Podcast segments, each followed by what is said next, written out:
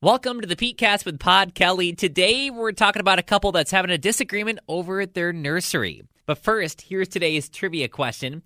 3% of people admit to doing this while drunk.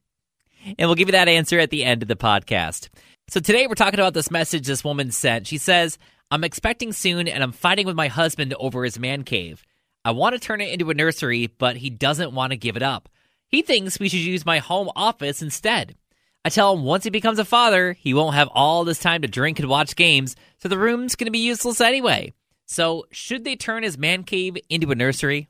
collectively together have like a compromise. She understands that that space is important to him, and then maybe just plan a different area to be his man cave. But ultimately, they should both agree that the best space should go to the baby. Tom and Selkirk, what do you think? I think they should just uh, figure out give them both up or make it one uh, man cave in the office. Your kid always comes first. In the space where the man cave is, maybe you get rid of some of the stuff, but half the room could be the man cave, and the other half could be that professional space if she has to do anything from home, from the home office. Yeah, there you go. Aaron and April Park, what do you think? I think there needs to be a compromise here. Uh, you have your office and he has a man cave. Is there a way to put a futon in the office and the TV so that he could hang out in there and have some of his time um, when you're with the baby and vice versa?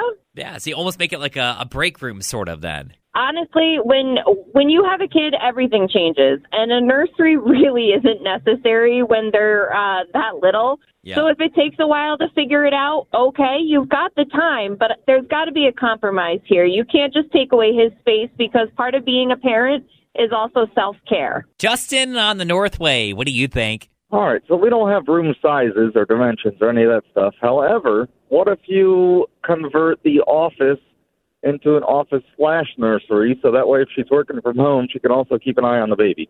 I, I would think it's a win win for everybody. Yeah. He gets to keep his man cave, she gets to have the nursery and the home office. Ariel and Glenville, what are your thoughts? I was thinking put the home office and man cave together and then have the nursery in one of the rooms. I mean, where are they going to put the baby? In, you know, Yeah. the kitchen, like, banana. Right, and, and, and you actually bring up a pretty good point because if you combine those two spaces together, there's a very good chance they're not going to be used at the same time. You know, like a home office would probably be used during the day, and the man cave would probably be used at night. exactly. So, what do you think? Let me know up on socials right now at On Air Pete. So, get back to today's trivia question. Just three percent of people admit to have done this while drunk. What is it? Got a tattoo? It is got a tattoo. 3% of people admit they've gotten a tattoo while drunk. Do you know of anybody who's decided and made that decision after having a few too many drinks? No, not anyone I know.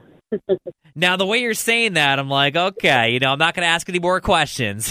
and if you want to play Road Warrior Trivia, we play live at 5 for prizes on 100.9 The Cat. So, coming up tomorrow, what should this woman do after she found her husband has an OnlyFans account? So make sure you're following, subscribed, or just listen to the live shows on 100.9 The Cat or Alt 1049. My name is Pete Kelly. I'm up on socials and on air. Pete, if you want to connect, check out photos of my dog Lily. I've always got her in my profile pic because, you know, she's my ride or die.